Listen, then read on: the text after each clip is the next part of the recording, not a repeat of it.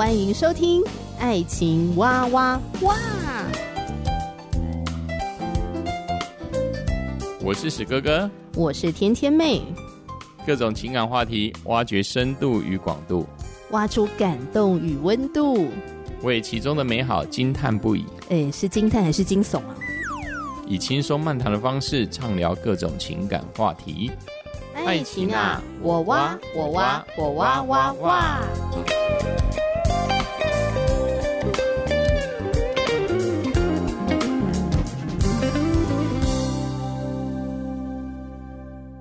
我是天天妹，今天来到我的好朋友阿嘎的家里面。Hello，阿嘎。Hello，大家好。谢谢你再次上我的节目，然后我们要继续聊很严肃的话题。还还还好啦。上一次我们不是聊到家暴那一期节目吗？那今天这一期节目呢，就想要来聊一下，我们要不要来诊断一下自己有没有遭遇到家暴？节目的开场就先来诊断自己有没有被家暴，赶快把笔跟纸准备好。哎，听众朋友不要走啊！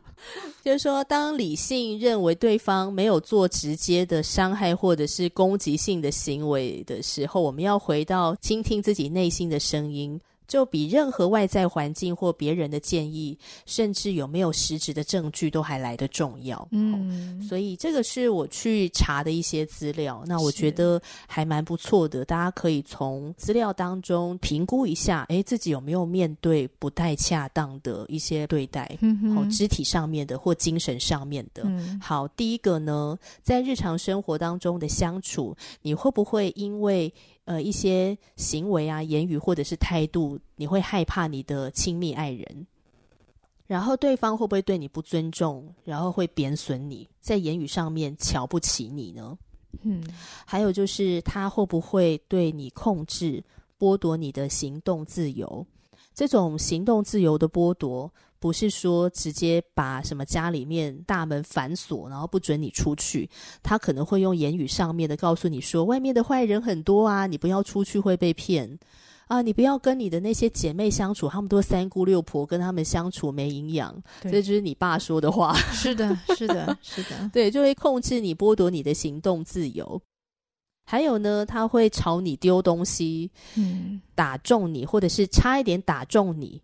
他可能没有打中你哦，只是从你的头顶飞过去，但是你吓到了，然后你就说，你怎么可以这样对待我？他说我又没有打到你，但其实这就是一种家暴了。嗯，还有就是他在言语上面，他对你威胁说他要伤害你，或者是伤害你的家人。如果上述讲的有任何一个指标，你在心里面的答案是肯定的话，那基本上呢，应该就是在这个暴力的关系里面。嗯，我觉得你要好好的去思考跟斟酌一下，你要采取什么样的行动。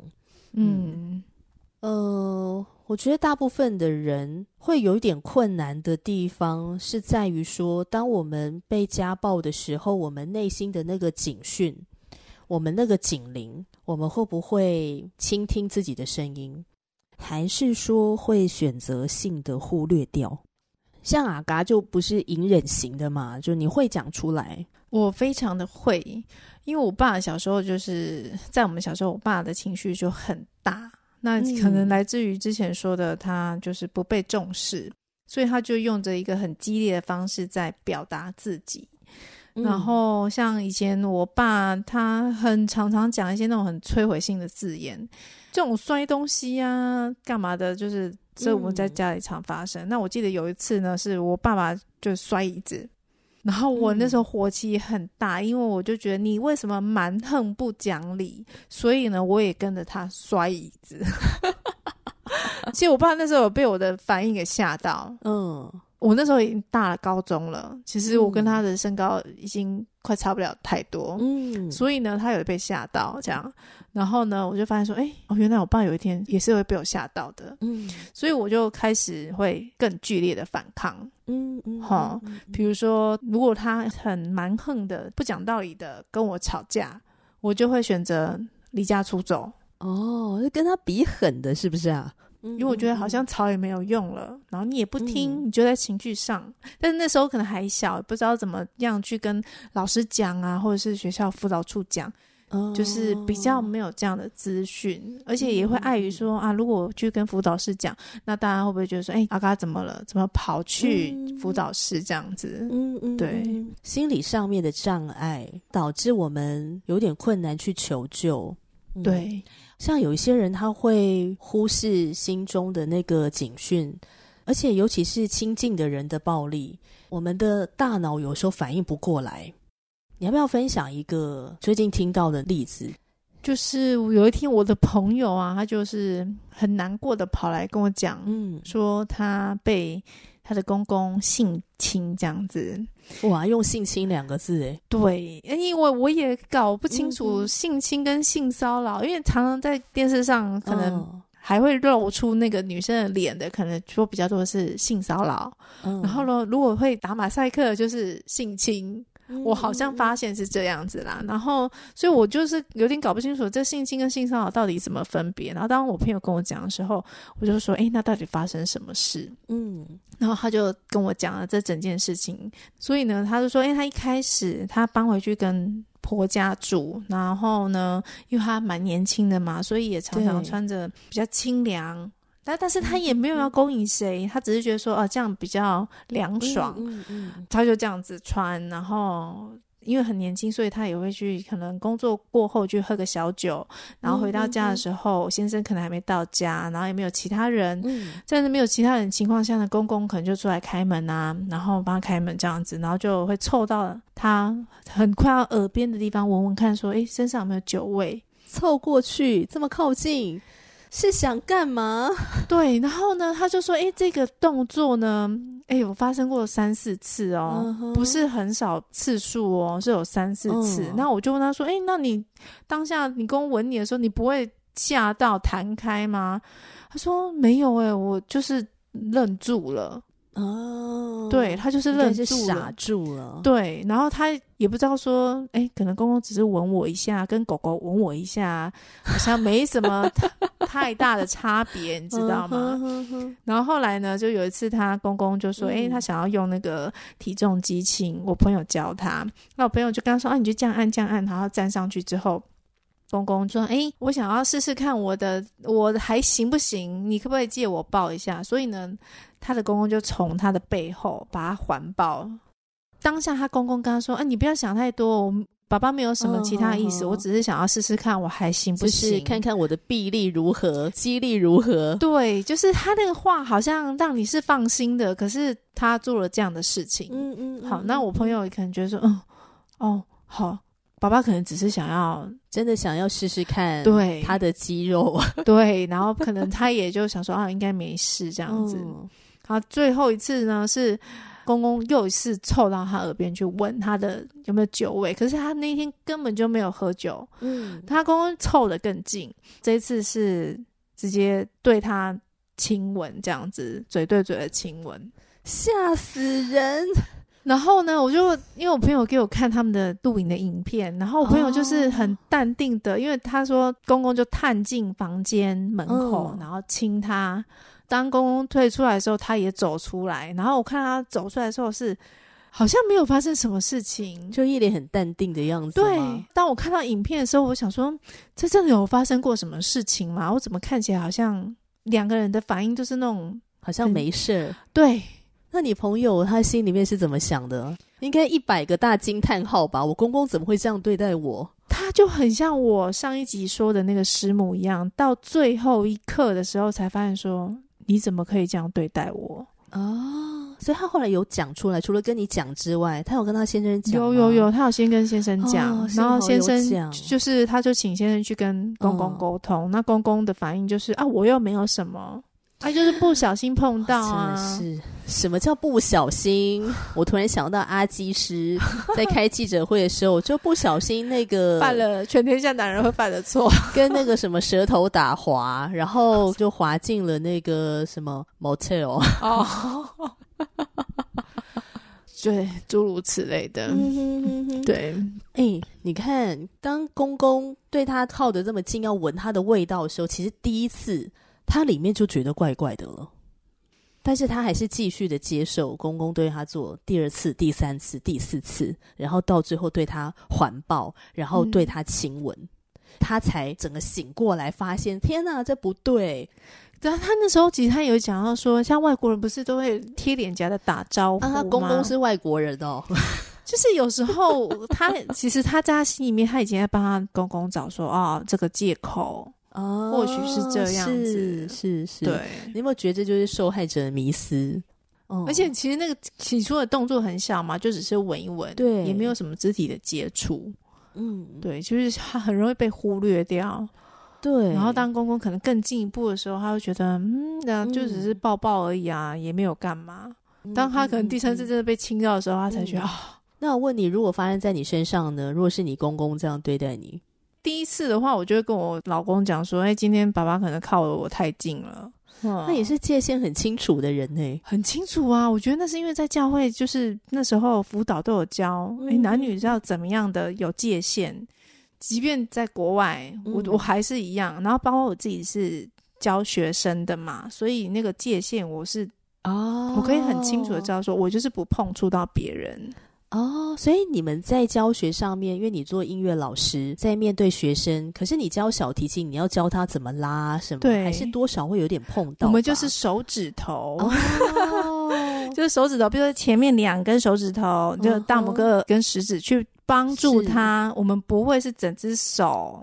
或是从后面这样子环抱他，不会环抱，但是可能会从后面绕过他去帮他瞧那个姿势，但是你会很确定是我没有要碰到他。嗯嗯，对，这真的要很注意耶，不小心可能会被告啊。对啊，或者是老师 可能因为之前有听过老师被、嗯、被投诉，嗯，那只是只是投诉，所以后来老板就跟我们说，请不要随便的去碰小孩。嗯那我们当然有疑问啊，说、啊、那那小心，有时候要拿弓，有时候按弦啊，这个怎么办？他说你就尽量不要太多的接触，这样。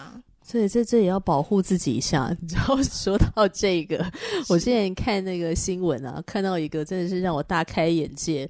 不是有一些人会给别人仙人跳吗？好，简单解释一下，就是仙人跳，就是说呢。加害人呢，他会故意制造一种情境，这个情况好像是他被你侵犯了，他就会用这个证据威胁你，你要给他一笔遮羞费、封口费，那个叫仙人跳。嗯、然后我看那个新闻呢，他是对计程车司机的仙人跳。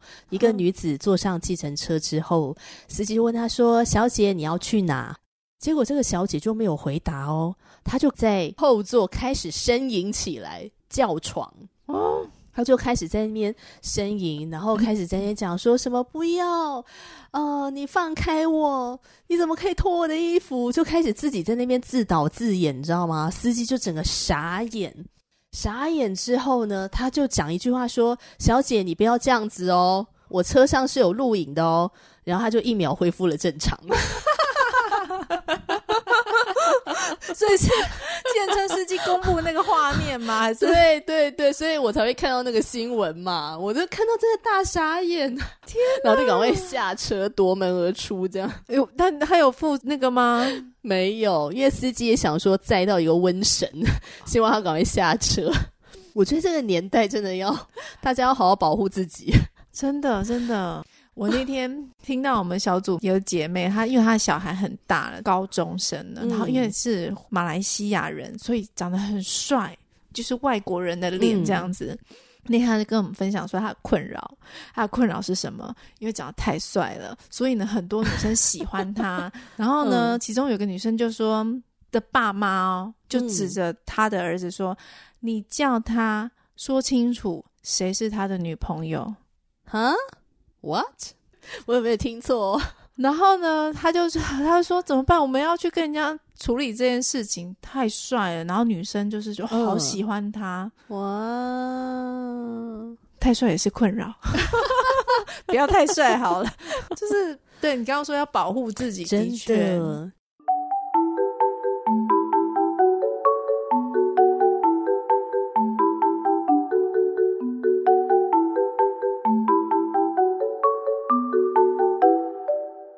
多时候没有办法勇敢拒绝，就是那个当下脑子宕机。像你刚刚说那个公公对媳妇，嗯、什么抱他啊，靠得很近，闻他的身体的味道，然后还亲他什么的，这些都是非常不恰当的对待。可是因为是面对的是我们很熟悉的人，我们就会觉得说他应该不是故意的吧。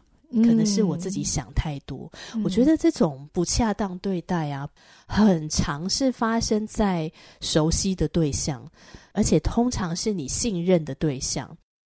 像我之前有听过一个基督教的机构单位，嗯，他们这个单位里面有很多的牧师嘛，对，有一个牧师呢爆发了呃性骚扰的事件。那这个牧师他是一个蛮德高望重的牧师。他德高望重嘛，所以也是很多人信任的一个牧者。可是呢，就发生了性骚扰，他去性骚扰年轻的姐妹，受害者有两三个。嗯，那后来这个事件会爆发，是因为受害者不想再隐忍，他们决定提告。那为什么决定提告呢？就是他们把经历这个事件。可能网上报给辅导啊，或者小组长啊，或者他们的区长或等等之类的哈，就是他们的牧长。可是上面处理的方式呢，让他们觉得啊，低调的处理就好了，就是拖了好几年。嗯，那这个牧师就还继续的在讲台上面正道啊，嗯，都没有退休啊，所以受害者就不是只有一个。到最后呢，那几个受害者没有办法再隐忍了，所以他们就决定提高。那因为提高了之后，这个事件才爆发出来。嗯、那有一些人就会觉得很奇怪，说奇怪了，当你发生第一次你被性侵犯、被性骚扰的时候，你就应该有反应才对，而不是你被侵犯了两三次你才反应过来。那听一些专门在做这种性侵犯研究、调查或者是辅导的，嗯。专家他们就讲说，当我们在面对亲近的人，跟你很信任的人，他对你做出不恰当的举动的时候，我们的大脑是拒绝接受的，当机反应不过来。你的脑子是反应不过来的，脑子宕机，因为那是你信任的对象，他是一个德高望重的牧师，诶，牧师怎么会伤害我呢？他是上帝的仆人。嗯可是他却叫我用手摸他的阴茎，怎么会这样？呃，难道是我有什么问题吗？所以我才会这样被他对待吗？有好几个方面导致他的脑子宕机，没办法正常的判断。嗯，哦、呃，所以好几次之后才发现，哦，原来他是被性骚扰了，原来他被性侵犯了。哦、呃，对，才反应过来。像之前那个社里教事件，不是闹得很大？以神之名的那个 Netflix 纪录片，对对啊，也是，是不是很多人会很纳闷说，你怎么会被，被白白的睡了，还被白白睡了好几次？这个郑明熙先生他已经七十几岁了，然后还在继续的性侵犯别人，嗯，然后为什么你们还继续的相信他？只有几个受害者出来讲。嗯，对啊，怎么会这样子继续的容忍呢？可是那时候那爆料都是也有韩国人吗？嗯，哦，对，基本上韩国人哦，还有一个是外国的女孩，这样子。对，那有一些人就会觉得说他们是不是很笨很傻？嗯，哎，不是，哎，社里教里面很多高材生，哎，对我有听说，对呀，他们智商绝对没有问题。那怎么会这样子？就以神之名啊，因为我是上帝的。谁谁谁，所以你必须听从我的。对啊，看那个 Netflix 的呃以神之名纪录片的时候，就郑明熙他都是用那个我要帮你做身体健康检查，我要治疗你的身体，所以你要接受。那他其实就在性侵犯。然后那些被他侵害的女孩呢，呃，就是有出来讲的那个受害者，他就说，其实他们是觉得很奇怪的，他们是很害怕的，嗯，他们也觉得很恶心。可是不敢拒绝，因为当你觉得不正常，然后你去问其他的姐妹，然后那些姐妹呢，在这种共同的一种压力底下，她就会告诉你说：“呃，那是正常的，呃，那是一个爱你的方式，啊、呃，你要相信他，相信他是你的神。”相信他不会伤害你，好可怕哦，就很可怕。所以那些受害的女孩，有的是哭着去被性侵犯，哭着跟上帝祷告说：“上帝啊，求你帮助我去爱这个老先生。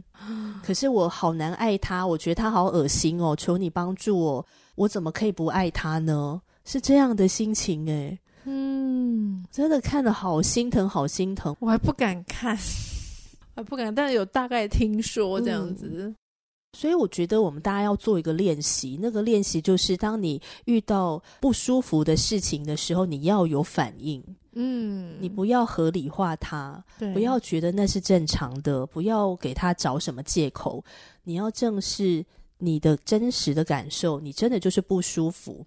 嗯，嗯，你知道聊到这个，我就想到有一个师母就跟我分享，她说她的女儿啊。呃，小学大概二三年级，在学校学那个直排轮。嗯，直排轮教练呢是一个二十几岁的男教练，很年轻，教学也教得很好。嗯。那他的女儿很喜欢这个老师上的课，他唯一不喜欢的地方就是，他说老师呢会拍他的头。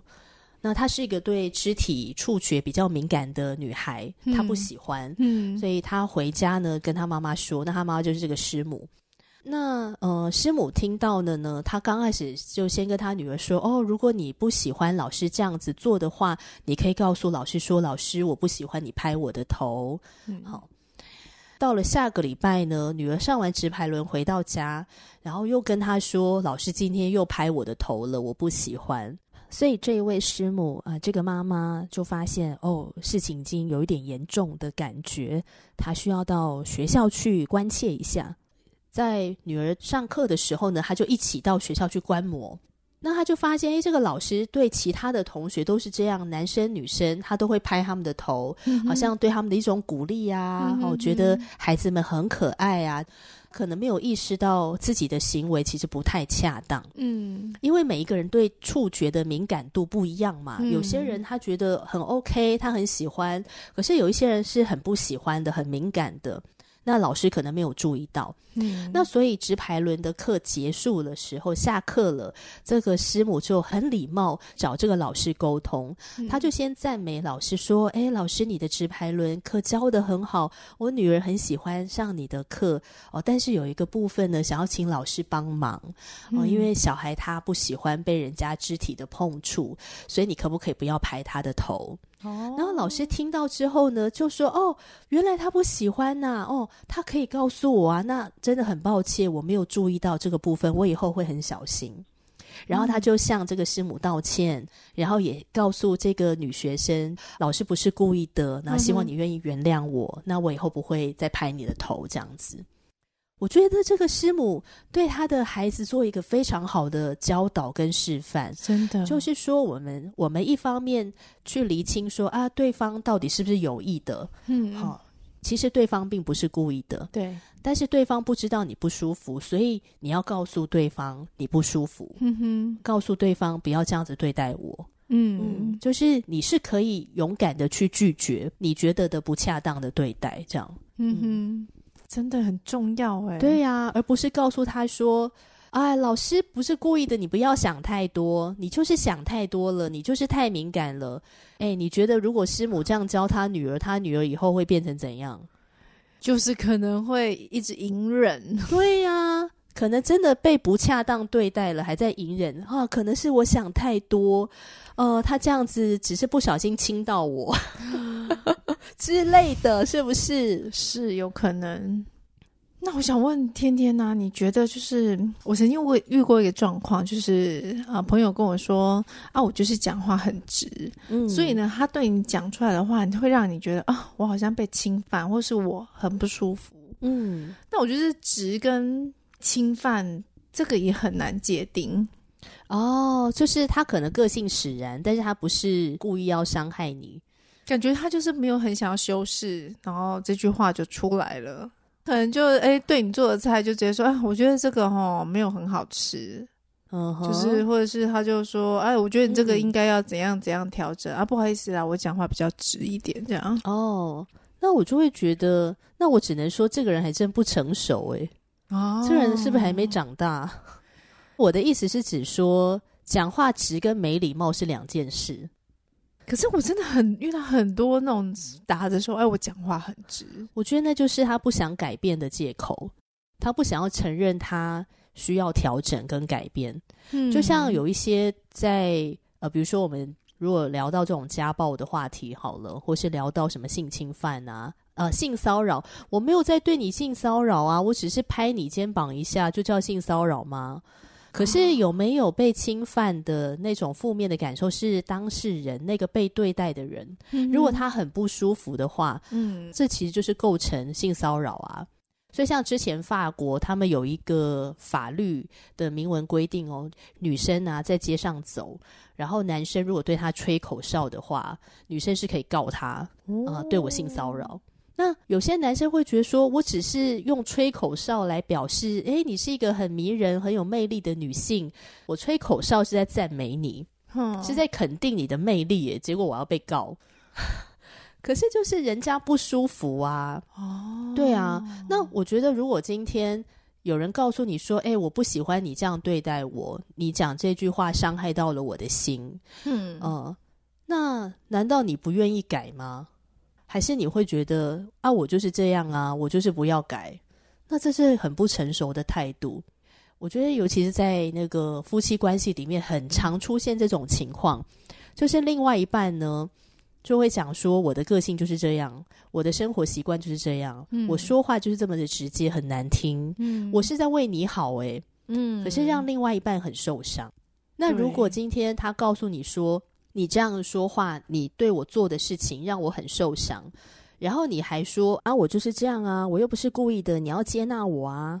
如果是这样态度的话，那我真的很想对那个人说，请你单身一辈子，你 你千万不要进入亲密关系，你根本不适合，好吗？请单身一辈子，谢谢。对，因为他可能他直接会让他的另外一半满身都是伤，就是那种千疮百孔的感觉。对呀、啊。而且不要说只限定在亲密关系里面好了，我觉得在人际关系的互动当中，一个成熟的人，他的态度应当是，当然要用你觉得被爱的感觉、舒服的方式来对待你，让你知道我是爱你的。如果你让我知道说，哦，原来我这样做或我说的话伤害到你，我一定要调整啊，嗯，要不然对我们的关系有什么好处呢？可是有一些人，他就是死皮赖脸的，不愿意改变跟调整。我觉得很容易出现在 婆媳之间。婆媳，婆媳不是很？我常常听到就是啊、呃，媳妇抱怨婆婆啊，就是啊，婆婆就很爱碎念呐、啊，讲话就是很难听啊，然 后就很常在小孩面前讲我怎样怎样的、啊。就诸如此类，就是真的哦。这种时候呢，就是先生，请你挺身而出，不要让你妈跟你的那个老婆两个对战。可是先生会不会觉得也也从小就听妈妈这样讲，他也觉得啊，这也没什么啊。对呀、啊，有些先生就是这样，然后就会跟太太讲说，你就不要理他，假装什么耳边风，因为心里就不舒服啦。对呀、啊，没错。